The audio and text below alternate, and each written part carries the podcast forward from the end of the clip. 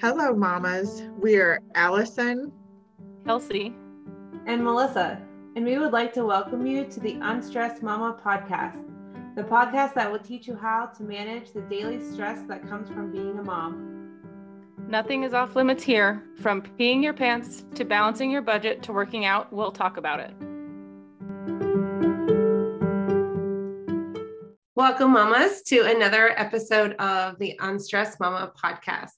Uh, as we continue on our season three episode of nutrition and lifestyle, we have another guest here. And today we have registered dietitian Elizabeth Harris. Uh, she's not just a regular registered dietitian, she specifically concentrates in intuitive eating. And she's extra special to me as she has been my health coach over the past almost year at the time of this recording. And I can truly say that she has changed my entire outlook on how I view my body and how I view food in this past year. And I'm so excited for you to get to meet her and hear what she has to offer. And welcome. Yay. Hello. I'm so excited to hear you say that. Thank you for having me. okay. So, uh, would you like to get started about how you became a registered dietitian? Sure. Um, so it's actually depending on how you count. I always say it's either a second or third career for me. I studied something completely unrelated in undergrad and kind of worked in unrelated fields. Um, and then I took a good bit of time off to raise my children. And while I was a stay at home mom, I just continued or um, I have rheumatoid arthritis in my background, so I had always sort of played around with diet and lifestyle for um, kind of helping to manage that and that kind of sparked my interest in nutrition originally kind of way back when. I've i've had that for decades really but um and i just sort of became really interested in nutrition and wellness and health promotion after my children were born. And um i i kind of was did a lot of self self study i would say and eventually just kind of thought all right I, I sort of was the person that like people who knew me would come to and ask questions just because they knew that I was really interested in it, spent a lot of time um, learning about it. And so eventually I just decided to go back to school and get a master's degree and become a dietitian. Um, and really haven't looked back. It's been awesome. I love it.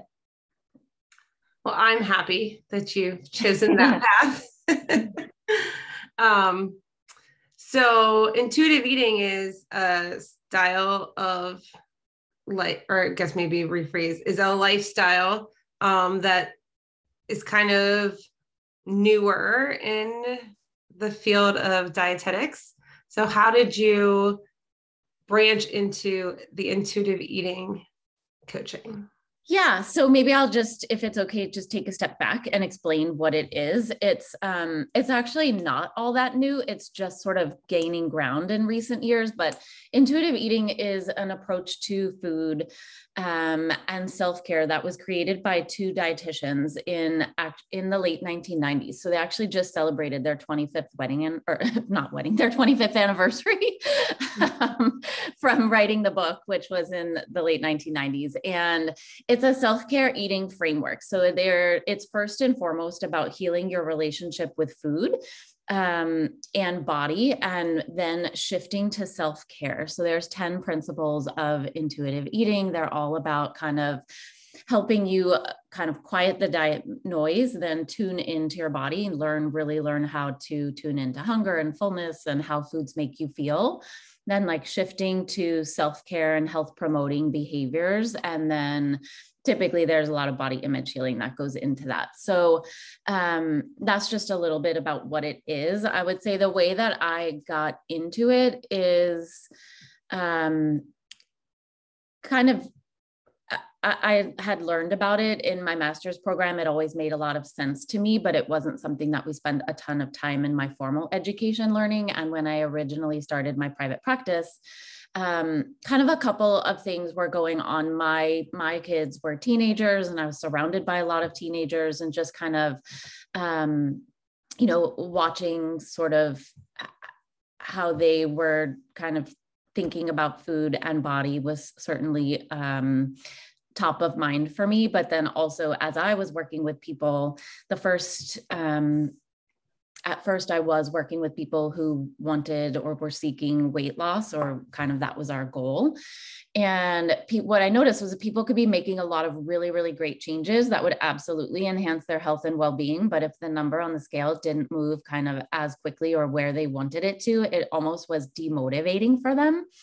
Um, and they would get frustrated and think, well, why am I even bothering kind of putting in this effort? And I would be sort of they, on the sidelines saying, no, no, like, let's look at all the things you're doing and all the ways this can benefit your health. And so I just started to notice that one, there's just way too much focus on weight and the scale out in the world. Two, I was seeing how it impacted kind of people, you know, younger people around me and then three noticed the effect that it was having on my clients um, or the people that i was working with and i thought okay i'm going to go back and dig into that intuitive eating um, space in a much more concerted way. And so when I did, honestly, the research is what swayed me. There's just so much research behind intuitive eating. It's an evidence-based approach and kind of really looking at, you know, the benefits that people can experience through intuitive eating, plus also kind of looking at a more weight neutral approach to health. It just made sense and it kind of all clicked. And I would say the third thing that attracted me to it is I grew up in kind of um, you know a big extended italian family. My mom was a great cook a great baker. Food was always a really kind of joyful positive part of my life growing up. And um, so many food traditions that i cherished. And i think when you're approaching food through the lens of dieting all of that gets lost and it gets reduced to just sort of calories um, and specific nutrients, but obviously we eat foods, um, not just nutrients and not just calories. And it means so much more than kind of just those that kind of reductive view of it and i really wanted to incorporate that and bring that into the work that i do with people. That was a long-winded answer. Sorry. um, i have a question from mm-hmm back when you first started talking about intuitive eating, you mentioned that there was a book written in the mm-hmm. late 90s. Do you know what that book is called? Yeah, so it's actually just called Intuitive Eating. Oh, okay. Um, so really easy to remember. And it's on its fourth edition. So anyone out there who would like to read it, be sure to get the most recent edition, which was released in 2020. And it really does break down the 10 principles and a lot of the research and the science behind um, intuitive eating and the philosophies behind it. And, and there's a workbook as well, yes. Yes, and there is absolutely a workbook if people want to kind of do um, take the work further and and dive in and do some of your own journaling and reflecting. The workbook definitely supplements the the actual book, Intuitive Eating. I imagine there must be a lot of people that um, like me, I would make a joke and say, Well, I intuitively want to eat frosted flakes and peanut butter and jelly all the time. How is that going to work? But mm-hmm. obviously, it's not just eat whatever you want type of lifestyle. Correct. Right. So I would, and yes, you're right. That is one of the kind of most common questions I would say that comes up around intuitive eating, which uh, intuitive eating really does um, take the philosophy that all foods can fit and we encourage kind of eating all foods. Of course if you have you know a very specific medical reason or allergy not to do so we would that i'm not talking about that. But in general kind of from a dieting perspective so many foods get kind of cut out and restricted and eliminated and avoided that, at least that's the messaging and intuitive eating is about putting all foods back on the table. And a lot of times people think exactly what you just said, which is, oh my gosh, if I if I allowed myself to have unconditional kind of access or permission to eat all of those foods, I would never stop eating them. But typically that comes from a mindset of restriction. So, in other words, if you've done, and I'm not saying you have, but in general, if a person has done a lot of different diets or even just has a lot ha, has a lot of those food rules in their mind from just diet culture out in the world about avoid these foods and restrict those and um, those kinds of things, it it kind of makes the food seem more exciting. And so, of course, from that lens, when you do start eating those foods, then then probably you do feel like you would eat a whole bunch more because you're spending a lot of time and energy trying to avoid them. When you welcome them all back in and really learn how to quiet that those um, eating rules and voices this funny thing happens where the food kind of loses its power over you and um, the food is no longer kind of controlling you but you're controlling the kind of how you want to approach the food and you it just kind of frees you up to really tune into how the food makes you feel and when and how you want it so the second part of the answer to your question is while we do encourage kind of putting all foods back on the table, the piece that a lot of people miss with intuitive eating is the eating with attunement piece. And for most people, if you were to say eat, you know, a whole box of frosted flakes or an entire chocolate cake, that's not going to feel good in your body. So when you mm-hmm. learn how to eat with attunement, you're probably not going to do that because it doesn't feel that way. You don't want to feel that way. Also, we start bringing in gentle nutrition, which is kind of how you want to honor your health. And maybe you don't want to honor your health by eating an entire chocolate cake, right? But having some chocolate cake and not having it be something that you spend so much time and energy trying to avoid or kind of battle against is not that healthful either. So we're trying to look at it in a more um, holistic, encompassing way of physical, mm-hmm. mental, emotional well being. But eating with attunement is the key. Mm-hmm. One example I can add to like clarify with that of having everything available. Excuse me.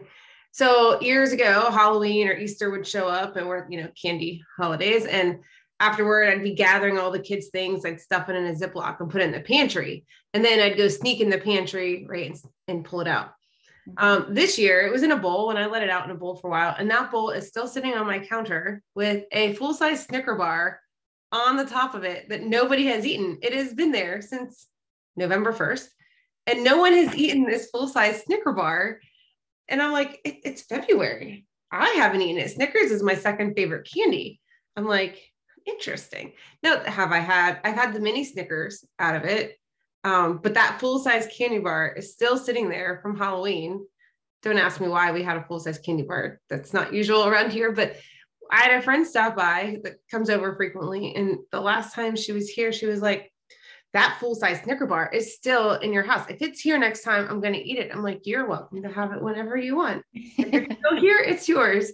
And like the candy bowl, it's the same bowl. I've actually I added the Valentine's candy on top of it this year and it's just sitting there. And I no longer feel like when I walk by it, I have to grab it. But I notice when some people walk in my house, that's what they do. They're like, "Oh, candy," and they mm-hmm. grab it. Mm-hmm. It's like you feel like you can't have it. So, oh, but it's a special case. I'm not home. I, I forget that it's there. Mm-hmm. And would you ever have imagined prior to intuitive eating that that would be the case? No, not at all. I mean, literally stuffed it in the pantry, and then I'd sneak in the pantry, and be like, okay, I'm going to just get one. And then I'd sit back down and get up. I'd have more where when I walked by, I'd have like one little mini Snickers and then I'd be like days or weeks before I'd have another one. Mm-hmm.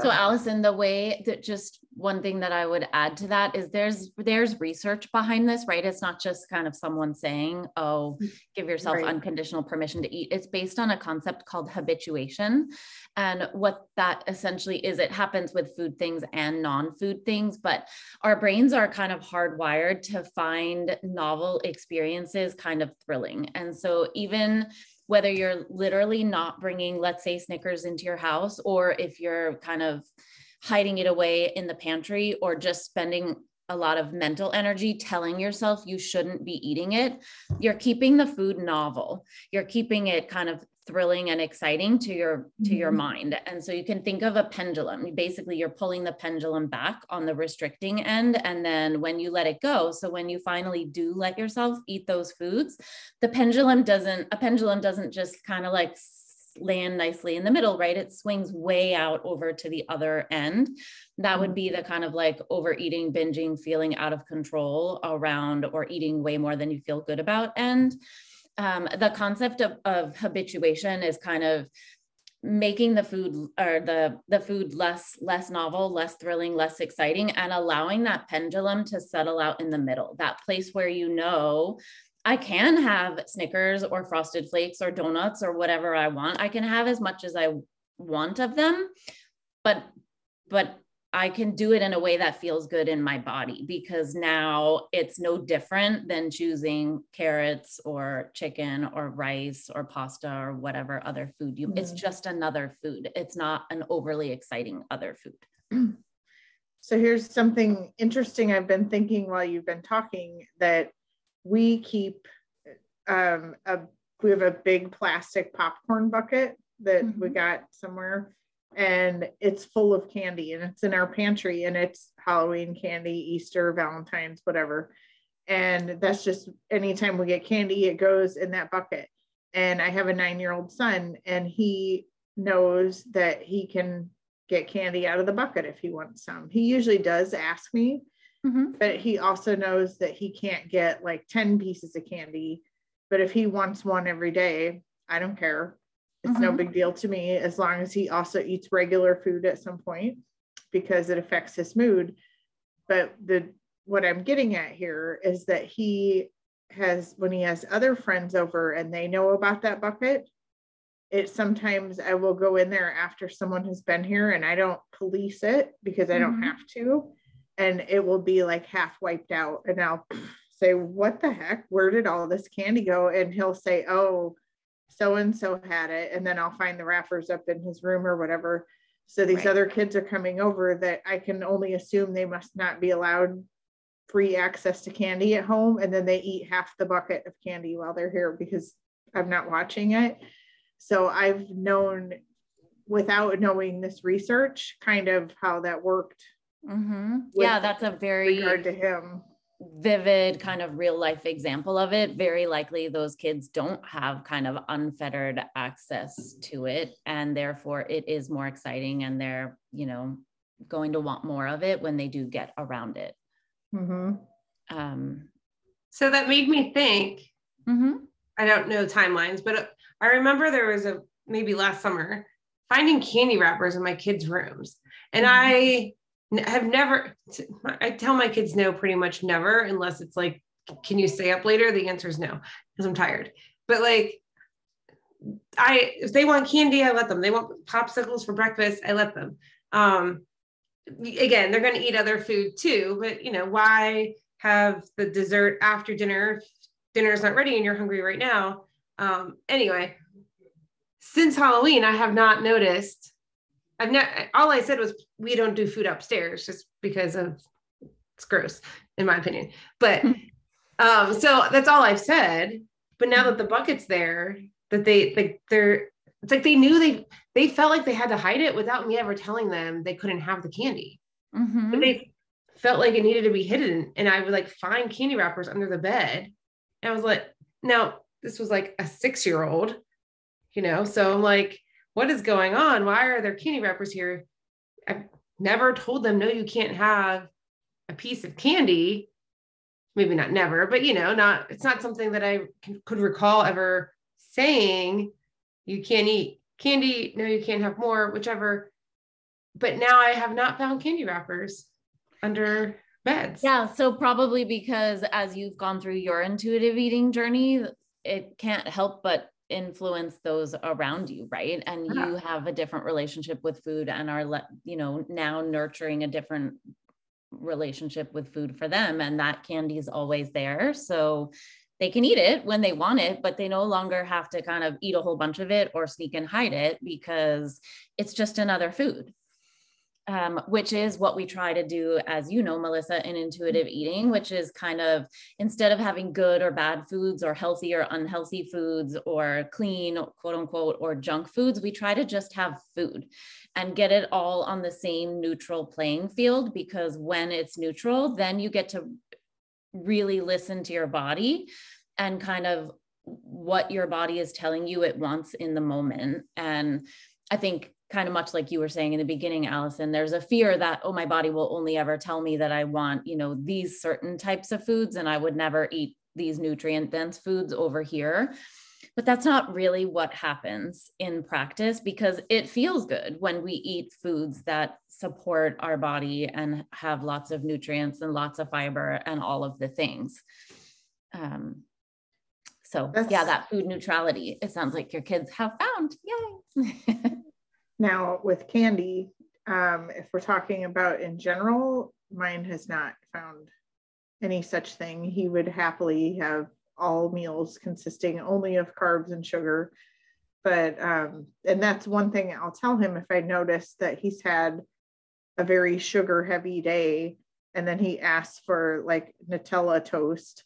I'll say, uh, You've had way too much sugar. Let's pick something savory and then give him some options of that. And I'm always struggling to not make it a, to not make it a struggle, struggling mm-hmm. to not make it a struggle because I won't win that. He's too strong willed. I mean, I could, I suppose I could force him to eat things, but I never have, and I won't because when I was younger, I was not forced to eat things, and I had a very small variety of what I would eat. And when I became an adult, now I'll eat almost anything. Mm-hmm. And I feel like that was because I wasn't forced when I was a kid to eat things and I wasn't forced to clean my plate or any of that stuff. Um, I had a point there and I think I got lost on the way to it. But I think that maybe my point is it's really stressful for me feeding my child because I know that he's not eating a balanced diet in any way, shape, or form.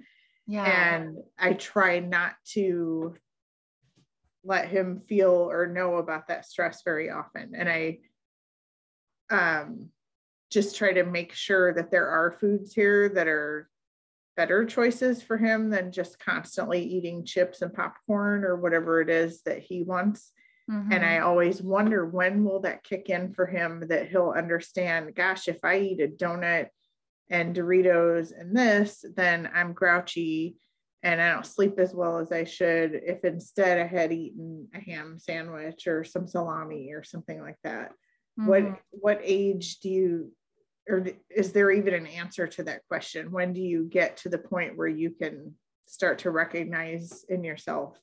Yeah, I mean, I can't give you a specific answer as to a specific age, but what I would say are a couple of thoughts. So, there can be a lot of pressure around kind of feeding children. And um, one thing that we kind of know in the research is we um, children's intake regulates over the course of days and weeks, so not specific meals. So I think as parents, we can get really focused on lunch or breakfast or dinner and what were they eating? And was it kind of quote unquote perfectly balanced? And did it have this blend of you know all these different foods? But really kids intake um, regulates over days and weeks. So i share that because it can take a little bit of the pressure off of any individual meal. And it may seem like when you watch kids eat what tends to happen now if you have a very picky eater you know you might notice something a little bit different but i have a thought to share on that in a moment. Um, you know maybe one day it feels like they're eating nothing but strawberries and then they don't want to eat that again for two weeks and the next day they're totally focused on some different food. And um, melissa shaking her head so i can see you relate to this.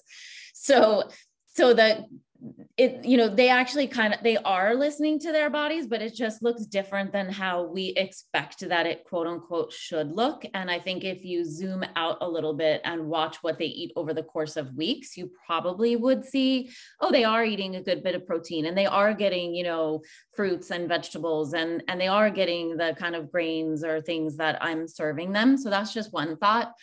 The other one is there's um this concept in feeding children that was developed by another dietitian, Ellen Satter, and her work is wonderful. It's called the Division of Feeding Responsibility. And basically, kind of the way it's about kind of, you know, feeding your children, making sure they're getting plenty of nourishment, but also helping them have a happy, healthy relationship with food. Um, and it's parents get to decide what and when and children decide whether and how much. And so, what that means is, as the parent, kind of you decide which foods you're serving at, at any meal. And I would encourage you to make sure there's a, a variety of foods, right? Like, yeah, you you always want there to be th- at least something that you know your child is going to eat ideally two things and one of them can be milk in this theory because that is protein and calcium nutrients um, but but you're deciding which foods are coming out and then you're allowing your child to decide are they hungry and how much of any particular food do they want to eat? And it takes some of the pressure off because ultimately you mentioned that you don't force him to eat any foods which is great but the reality is nor could you. Like we can't force our children to eat any more than i could force you to eat a specific food. So when you try to do so you're setting up a battle that you're probably not going to win anyway. Also, it would be damaging most likely to your child's relationship with food in their body to be forced to eat specific foods. So, um, and will that, you know, will his preferences change as he gets older? Yes, probably.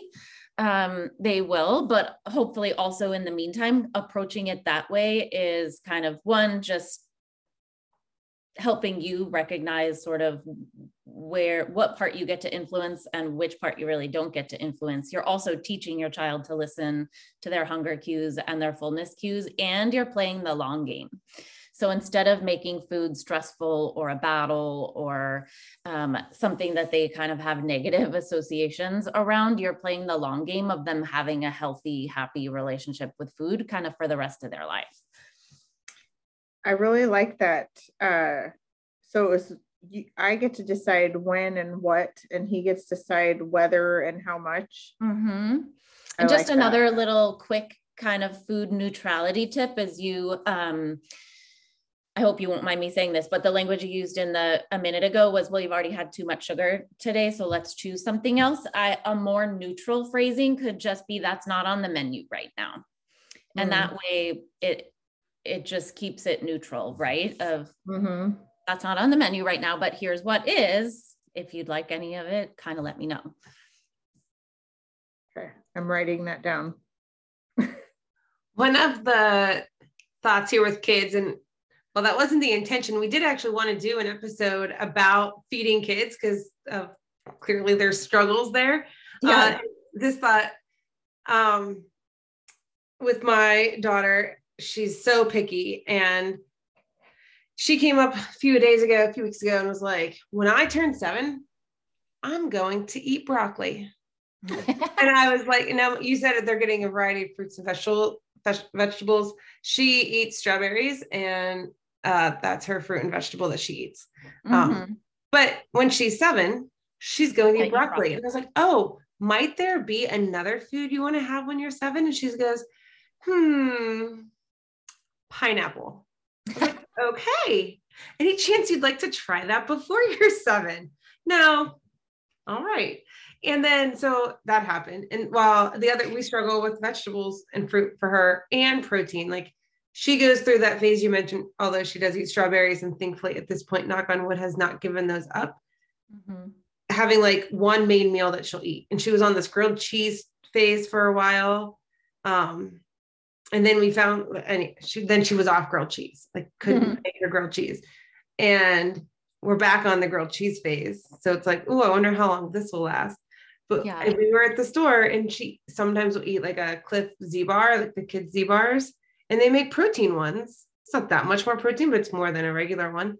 And i asked her like hey look there's these flavors. Would you be willing to try one? She tried it. She ate it and and her lunch yesterday either she threw it away or she ate it the whole thing. I don't usually she doesn't throw things away. So I, she's eating this protein bar that I took her to the store with me and like let her pick her flavor and let her decide I'm willing to try that. And then I'm not on the back end frustrated about like buying this thing that I'm hoping she'll try. Mm-hmm. She agreed to try it when I purchased it. Um, so I feel like it's like baby, baby step progress with yeah her. definitely baby step progress and also you know like incorporating kids in the going to the store and picking out the foods and having them included and maybe preparing the meals or if you have a garden kind of growing them or picking them or the more you can get them involved the better the, they're going to be more likely to try new foods but also I, I forget the exact number but the research shows like a child needs somewhere between like i think it's I forget 10 and 18 exposures to a certain food before they'll even be willing to try it. So even if it seems like they're not eating those foods, if you just keep putting them on the table, remember as like you decide what goes on the table, if you just keep putting it out there and not talking about it, they may one day decide to try it. And that's the goal, right?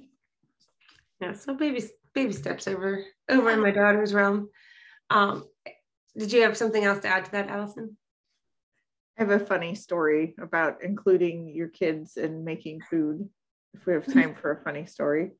I like um, so my son is out usually pretty willing to indulge my adventures. So we were watching Noodle and Doodle once when he was like three, and they made these little fish sticks, and there was like a box of pirate's treasure and whatever, a whole craft meal thing.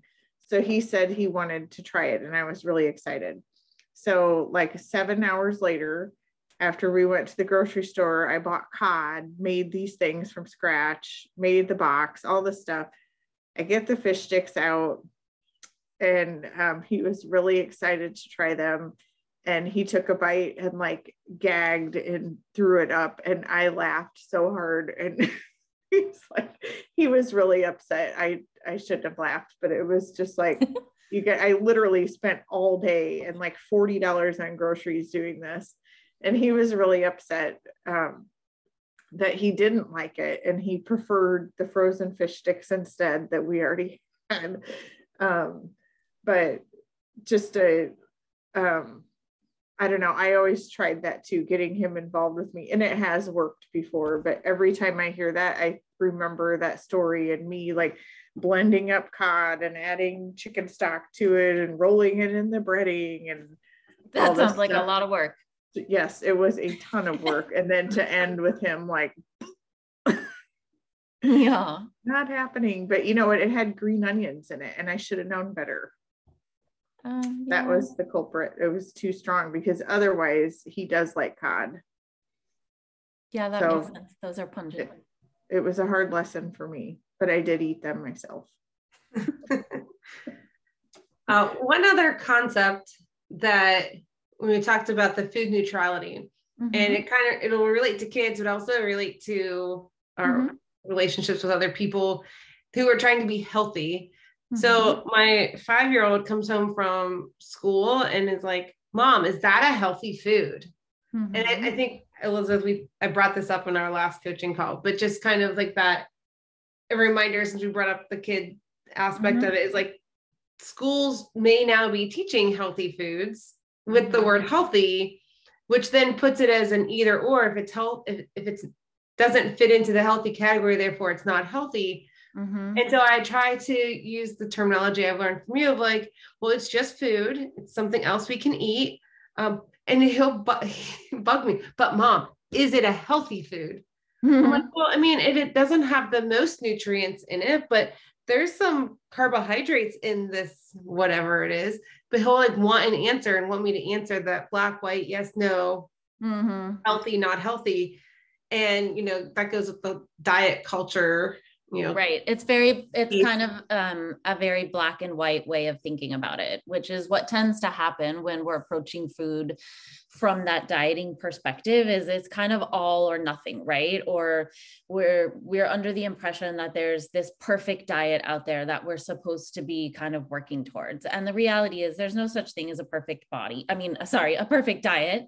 Um there it like literally the definition doesn't exist of a perfect diet or way of eating all foods can be healthy and part of a health promoting diet some foods have more nutrient density yes but but there's absolutely room in a health promoting diet to include all foods and i think i touched on it a, a minute ago but um, diet culture puts so much pressure on individual foods of kind of eat this, don't eat that, this is good, that's bad, whatever. And it can become stressful, frustrating, overwhelming, anxiety provoking, right? And we can get to this place where we're spending so much kind of mental energy and anguish trying to get exactly the right perfect combination of foods that it's causing daily stress and we know that stress from any source takes a toll on people's health and well-being it adds to something called your allostatic load and so by minimizing kind of the stress around food by accepting that there's no perfect way of eating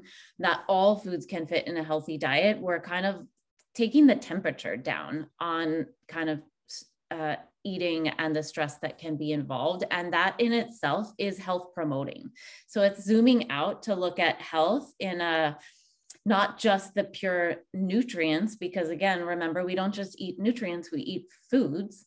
Um, but zooming out, so physical, mental, emotional well being becomes part of the picture. So when you look at it that way, it really truly is that all foods can be healthy, right? And and I'll just give you a quick example. If you are, um, I don't know, going out to um, some special dinner with friends, and you're gonna go you know someone's making food that they only make once or twice a year and there's foods that are quote unquote not the most nutrient dense foods there.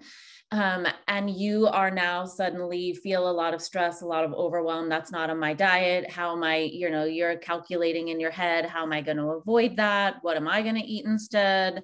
You're now is that a healthful way to approach that outing instead of having that um, kind of a positive healthful outing where you're actually connecting with the people you're with. You're in your head spending a lot of time and energy trying to avoid certain foods or um, control kind of an, an outcome with your eating that you may not be able to control. So it's like looking at it in a much more global holistic way than just calories and nutrients. And so my mm-hmm. answer to your to your son's question is all foods are part of a healthy diet yeah, and that, that's pretty much where I was trying to go, but he wanted a yes or no. And then I think I was like, well, then finally he was like, but my teacher says, mm-hmm. and I'm like, mm-hmm. well, I don't want to go completely against your teacher because I know your teacher is teaching this with like a good intention behind it. But I'm like, it's undoing everything I've been working on over the past year. So, yeah, so that's where that just like in our family, we know that all foods can be part of a healthy diet is just like a really helpful phrase. You're not taking away what anyone else said. You're just imparting your own values and beliefs around food, just like you do with anything, right? Not food related. Um, I want to turn that then to I'm the one that brought kids into it, but I'll switch it back to moms. and how would a mom who is stressed out about what she's feeding herself and worrying the same thing? Is this a healthy food? Is this not a healthy food? What would be the first steps that you would recommend to somebody like that to get started on an intuitive eating path? Yeah, so I mean the first step really would be to to remind yourself that all foods really can be part of a health promoting diet. There is no perfect diet and if you're if it's causing you so much stress to try to eat in a certain rigid box, recognizing that that actually is detracting from your health in and of itself. So just kind of getting that idea of food equals food, all foods fit, food has no moral value. So, like, food isn't good or bad, and we aren't good or bad for eating certain foods. Food is just food, and it all has a place in our lives.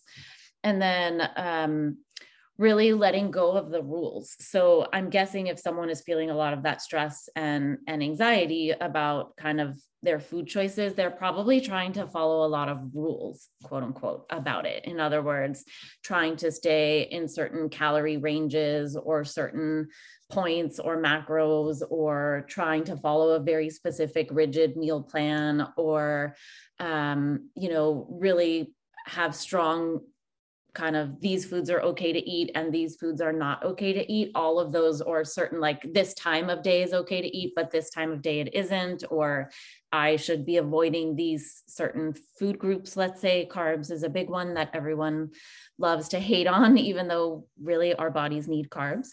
Um, so kind of looking doing the work of kind of recognizing what are my quote unquote rules around food what are the ones that i'm trying to follow? And then doing the kind of work of trying to get to to to eliminate and and get rid of those food rules. So it's a lot of mindset shifting. Um and then the third piece would be now that all foods fit we really want you to tune into your body. So tuning into well am I hungry and am I full? And how do certain foods make me feel? How do I want to feel? Kind of, uh, I think of it as sort of like walking backwards, right? Deciding how you want to feel at the end of a meal and then making choices that are going to align with that. so there's you know i mean there's many aspects to it but those are a few good places to start i would say for our listeners having gone through like the you know intensive coaching with elizabeth and then carrying on with like routine um, like monthly calls and stuff those first three steps and you might have given a fourth you know and you don't have to do like one and then the other you can kind of work on them all at once or you can pick mm-hmm. one and then go um are, are definitely worthwhile to start with to mm-hmm. That the the no rules thing. When i i'm pretty sure when i had my first call with elizabeth before i actually joined her uh was that was that the thrive tribe? I was getting mm-hmm. the thrive tribe. Um i was like well i mean i'm gluten free and dairy free but i i eat it all the time. Like i was in my mind that's like what i was. Like i i don't eat gluten i don't eat dairy but by that point we'd been like through the pandemic in about a year and I was still gluten free and dairy free in my mind, but I totally was not free of either of those in any way, shape, or form. Mm-hmm. And she made me realize once I took that rule away, nothing actually had to change. Other than that rule was gone. And I didn't feel bad about eating a bun or the cheese. But then I found there's times that I don't actually like the cheese anymore. Mm-hmm. Um, yeah and i think it brings up an important point. Obviously if someone has celiac disease you should avoid gluten. There are certainly circumstances where you you know a, an individual shouldn't eat certain foods but if you don't have celiac disease or you know a, a gluten sensitivity which there's you know kind of back and forth about that um, then if you're trying to avoid it you're probably missing out on nutrients right? Because um, same with dairy. If you're if you're avoiding dairy and you don't have a lactose allergy or another kind of very specific reason not not to be eating it well dairy is a good source of calcium and vitamin d and sort of other other nutrients that we need. So you can see really quickly when we start getting the messaging from diet culture about well avoid these foods. Don't eat carbs. Don't eat potatoes right? Don't eat dairy. Don't eat this. Don't eat that. Whatever. Insert the foods. Well you're you're your diet is getting narrower and narrower and narrower and smaller. And every time you cut out foods and foods group foods and food groups you're cutting out you're cutting out nutrients. And most likely your body needs those nutrients. So as a dietitian i'm trained to make people's diets as inclusive as possible. Um, and i always talk about adding. Diet culture is always talking about what you should cut out or you know limit or avoid I prefer to look at it okay, what are the nutrient dense foods that you want to add into your diet? So eat the foods you love. I'm sure some of those are also very nutrient dense foods, right? Some of them may be less nutrient dense foods, but eat what you like. But then let's also figure out okay, what what health concerns may you have or what gentle you know what nutrition ideals would you like to or you know how do you want to honor your body with gentle nutrition and let's talk about foods you can add in that will you know promote heart health or gut health or you know be health promoting but from a perspective of addition not subtraction and so often people I can't tell you how many times people come to me and think that they need to be avoiding all these certain foods because they've gotten all this messaging from diet culture that makes them feel like they quote unquote should not be eating them. And when we go through our work together, it turns out their body's not sensitive to those foods at all and they can eat them just just fine and and in that way we're making we're expanding people's diets which is the goal frankly I would agree. I was one of those people. Mm-hmm. Yeah. And um, yeah, I, I see it so often. That and under eating, I would say, are is another thing that's really, really common. So, so often I meet with people for the first time and they're just way, way under eating for what, you know, what their body needs and they're and that's coming from sometimes people are just busy forget to eat but usually it's because they're trying to follow some very rigid very small um, caloric limit that diet culture has or restriction that diet culture has sort of put out there as the quote unquote ideal way to eat and um, and there's consequences to that when we are chronically under eating there's that in and of itself can lead to digestive discomfort and gas and bloating and other low energy and not sleeping as well and kind of all the other things. I always think of you. I remember when you set, started introducing some of those foods back in and talked about how much better your runs were. Yeah, right. Because, yeah, like eating a whole banana or having some carbs because that's your body's primary source of fuel. So asking your body to go kind of do a long run without enough carbs in your system, it's not going to be that great of a run. It's going to be hard. Your body needs it to fuel your activity. I saw it was on Instagram yesterday, yesterday, the day before, it was about the calorie intake. And I can't remember who posted it. I wish I could. And I, it was about kids, but it was like a four year old or a six year old needs 1400 calories a day. Like, mm-hmm. think about that. Like, you know, when we talk about some, there's some diets that ha- diets out there that make you want like 1200 calories. That's less than a four year old who is yeah. at least like a quarter of your weight, depending on how you know, less than that if you're bigger, but uh, you know, like somebody who's, you know, a fraction of you eats 1400 calories. And I know it's not linear, it's not 100% linear there, but just thinking right. about that, it was like, think about that. And I was like, whoa. Yeah, I, I, mean, the calories recommended by most diets are way less than most people need. Mm-hmm. Um, and was, there's consequences to that. Well, that was one thing when I went through my the program I went through last year is that I ended up I eat a lot more than I used to eat. Mm-hmm. A lot more, and it was hard. Like I had to do it in stages because at first the amount of food that they thought that I should be eating, I literally could not eat that much. No way. Mm-hmm. And it was very, very strange for me to eat more and be losing inches. Mm-hmm. Just totally bizarre because that is nothing what you're taught your whole right. life about trying to lose weight. That's not how it works. You don't eat more. right. Yeah. It's the opposite of the messaging. So in intuitive eating, we don't focus on weight loss specifically. It's not the, that's not the focus of intuitive eating, but mm-hmm. the reality is our bodies, um, pers- our bodies have go into kind of starvation mode, right? It, your body doesn't know are you cutting out these calories on purpose or is this actually a famine? And the point is, we've evolved with really good kind of biological defense mechanisms to defend against that. That your body's trying to protect you into kind of not becoming malnourished, not losing too much weight. And so all these things kick in to defend against weight loss when someone is under eating.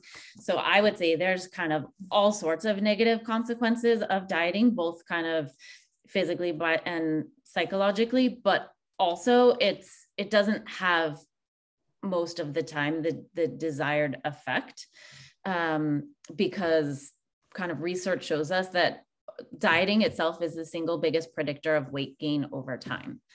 And why is that? Because your body defends against weight loss and metabolism slows down and kind of um, hormone levels get shifted, hunger, satiety hormones get kind of um, readjusted. And then when a person starts eating again, your body kind of overshoots the mark in trying to protect you. So, kind of weight set range, which um, we all have kind of an ideal range where um, our bodies are happiest and healthiest. It's different for every individual, but over time, particularly with repeated um, chronic attempts at dieting, you can uh, uh, um, weight set range will actually get increased.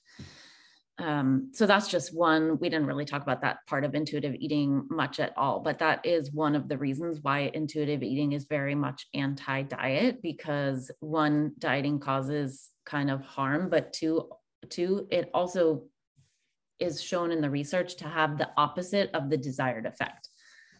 And it encourage dieting encourages kind of all or nothing behaviors that, okay, I'm gonna, you know, eat this very strict, rigid calorie amount. I'm gonna cut out all these foods. I'm gonna go to the gym and exercise an hour every single day and you're kind of jumping all in on the latest kind of diet until it becomes unsustainable, until your body starts defending against that, until you start missing um, and feeling deprived from the foods you're cutting out. And then you're over here on the nothing end of the spectrum, right? Intuitive eating is about finding the middle, the happy, healthy middle ground where you are you know, enjoying all the foods, kind of moving your body regularly, you're adding lots of nutrient dense foods, you're taking care of all these um, or implementing all these healthful behaviors, but in a in a genuine, sustainable way, not that it's January and I'm implementing my New Year's resolutions, and by the third week of January, I'll have fallen off the path kind of way.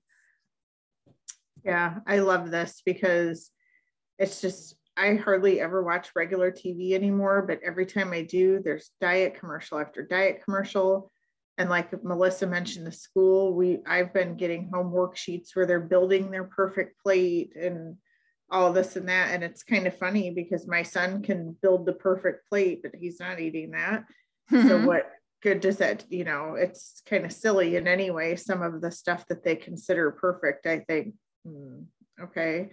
Um, so I love that we're getting this message out there that spending all this money on this this fad and doing this fad and this fad is not the way to go. And there's a better way that mm-hmm. is less stressful and more uh, sustainable and will make you happier in the end.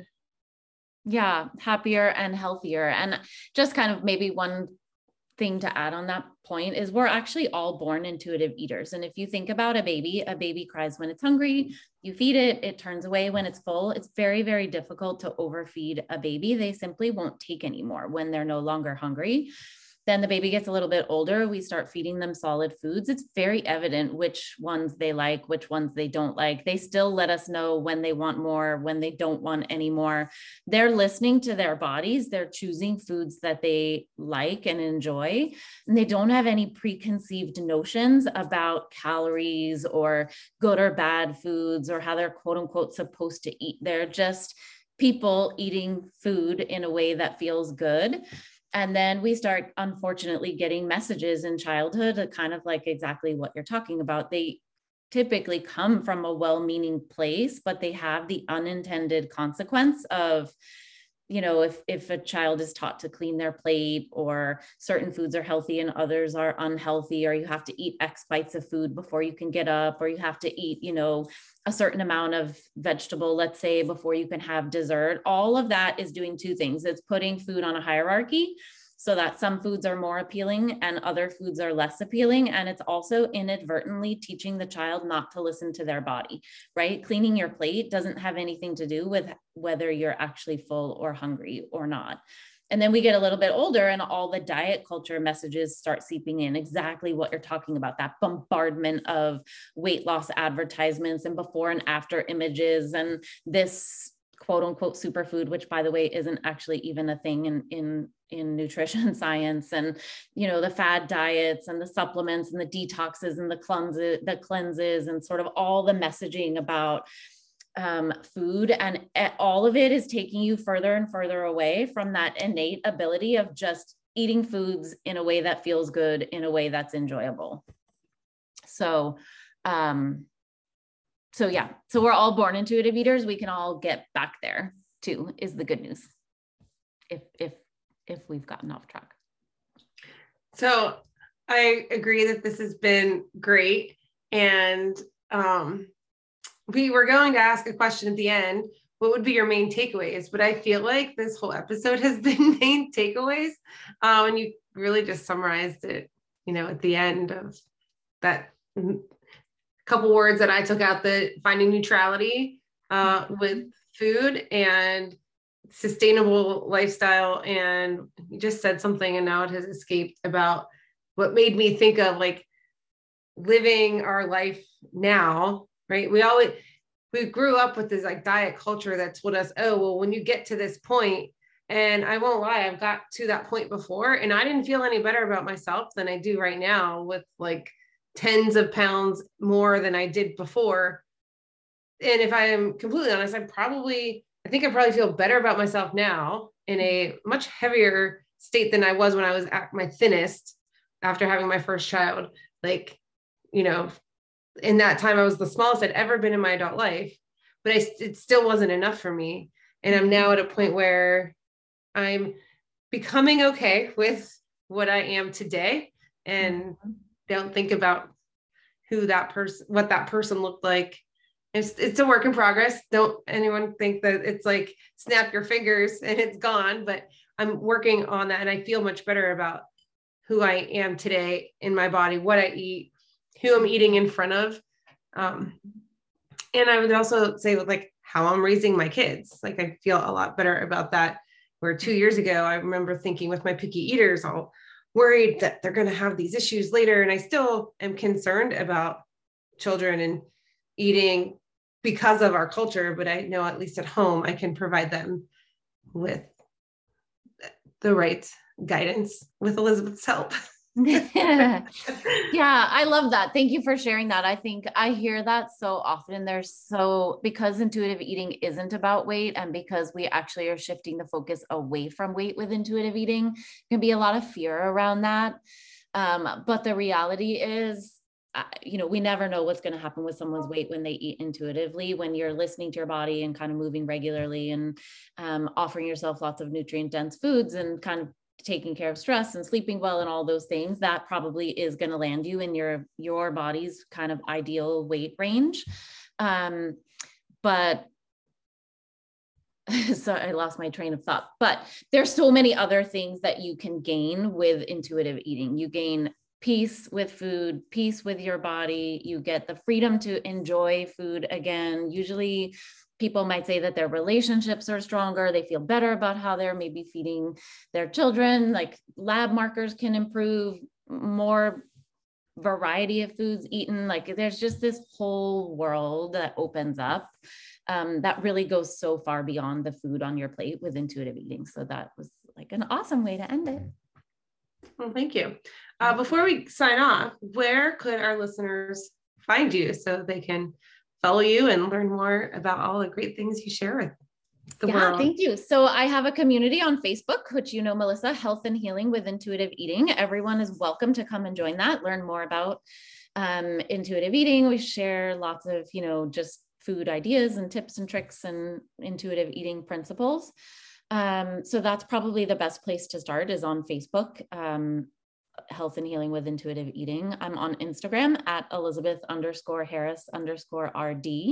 And I do have a free five day course, How to Break Up with Dieting for Good, that really goes so much more in depth into the science behind kind of why dieting doesn't work and the biology and the psychology behind it and how you can start implementing intuitive eating. So I would love to offer that to any of your listeners. I'll make sure you have the link. Yeah, we'll make sure all of those links are in the show notes. Thank you. This was so fun. Thank you so much for having me, both of you. Yeah, thanks for coming. Thank you. Well, as I said at the beginning, you have literally changed my life, my outlook. And I said at the end too, right? I'm feel much better about where I am today in a much different size than I was five years ago. So one, I thank you again, because I thank you all the time, but thank you uh, for taking your time out of your day today to speak to our listeners and I would call it a huge success if at least one more person is like, oh, I want to jump on that train because I feel like our whole world would be better if we all thought this way. And then that whole diet culture wouldn't even be one of those outside pressures on us anymore. Yep, I totally agree. So thank you for inviting me and allowing me to share the intuitive eating and positive food message. I'm so grateful. And you know, I love working with you.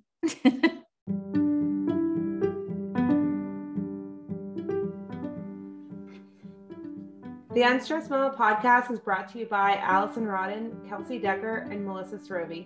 You can find us on Facebook at www.facebook.com forward slash groups forward slash unstressed mama and on Instagram at unstressed mama. If you like what you heard, be sure to tell your friends so other mamas can join in the fun. You can find our individual contact information in the show notes for this episode. If you have questions about this topic or suggestions for future topics, the best place to reach us is through our Facebook group, Instagram page, or email at unstressedmama at gmail.com.